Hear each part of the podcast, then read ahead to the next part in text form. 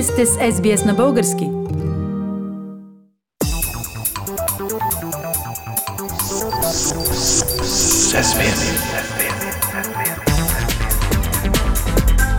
Акценти на седмицата. Пламен, горещата тема за света и за България продължава да бъде войната в Украина – Проучване на агенция Тренд в България, извършено между 5 и 12 март, показва нова динамика в обществените нагласи по отношение войната в Украина. Какви са данните? 61 на 100 от анкетираните смятат, Филип, че войната на Русия срещу Украина не е оправдана, докато 16 на 100 са на обратното мнение. Според агенция Тренд, цели 40% от хората са променили отношението си към Русия тези дни в негативна посока. В същото време се отчита тенденция на спад в доверието на българите към всички основни институции. За парламента този спад е с 12 на 100 спрямо миналия месец, за правителството с 10 на 100, за президента с 6 на 100. Какво ни казва всъщност този спад на доверието? Че в обществото има страх и напрежение, на които институциите не отговарят адекватно. Пламен, а защо спадат в доверието към президента е най-малък? Вероятно, защото той беше преизбран на поста си не толкова отдавна и то с доста голямо мнозинство. Така че новите карти в тази река от политическата игра вече са раздадени, но някои хора още не са ги видели добре и не са решили какво точно да правят с тях. Проучването на агенция Тренд ни насочва към един от ефектите в България, свързани с руската война срещу Украина. Има ли и други важни развития? Сред най-актуалните теми през последните дни в България Фили е реалното военно присъствие тук на НАТО. Или липсата му, разбира се, да уточним това, защото то дава перспективата. Причините въпроса да е така актуален са няколко. Първо, войната в Украина е твърде близо до българските граници. Макар за сега да няма индикации, че Русия е готова за пряк конфликт с НАТО, нищо не е сигурно с такъв подъл противник. И разбираемо, страховете у хората тук са високи. Те искат да знаят, че имат максимална защита, ако нещо непредвидено се случи. Добре, а имат ли хората наистина такава защита в едно неблагоприятно развитие на ситуацията? Всъщност е втората причина, темата за присъствието на НАТО да е толкова актуална. Да, България е член на НАТО. Алианса не веднъж декларира напоследък, че член 5 от е, съюзния договор ще бъде спазен. Тоест, агресия срещу коя да е страна членка веднага ще задейства общата отбранителна система. Но в същото време официалните власти в България още се държат сякаш не сме член на НАТО, а неутрална държава, която може да лавира между Русия и Брюксел. Тази политика, патрон на която е президента Румен Радев, е особено тревожна след началото на войната в Украина.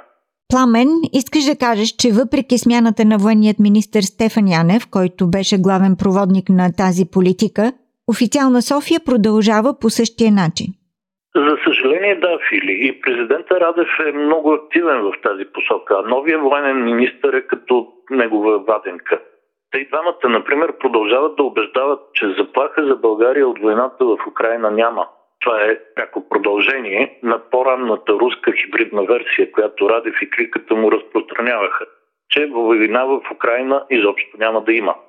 Е, според Кремъл наистина няма и Толстой май е написал не война и мир, а специална операция и мир. Но тогава Радев излъга. Защо да му вярват българите и сега? Пламен, както ти сам каза, заради членството на България в НАТО, така ли? Да, но управляващите продължават да не искат разполагане на сили на НАТО тук. Онзи ден станахме буквално за смях и срам. Президента Радев привика военния министр, началника на отбраната и началника на военно-въздушните сили, като им разпореди небето на България да се охранява от български самолети и български пилоти. Голям патриотизъм, няма що. И то на гол. Защо? Какво е всъщност е състоянието на българската авиация? Катастрофално е.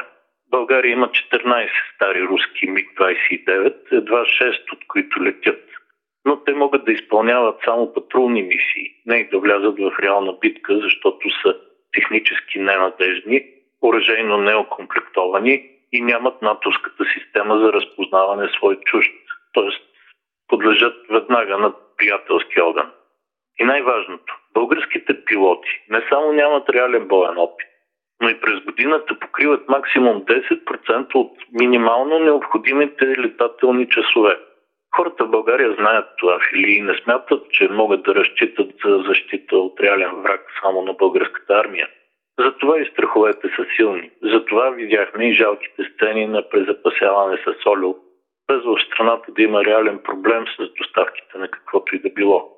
Пламен, искаш да кажеш, че с опита да успокои хората, като ги убеждава, че не са застрашени, президента Радев всъщност постига обратен ефект. Така е. Както вече никой по света не вярва на Кремъл, така и в България, както видяхме от проучването, намалява доверието към политиците, особено към онези известни като креатори на Русия. Лошата новина в случая е, че точно те управляват. Затова вместо да искаме незабавно настаняване на натовски войски в България, както направи Румъния, ние продължаваме упорито да не ги искаме. А какво беше решението в сряда на военните министри на НАТО? Няма ли да се разположат натовски сили в България?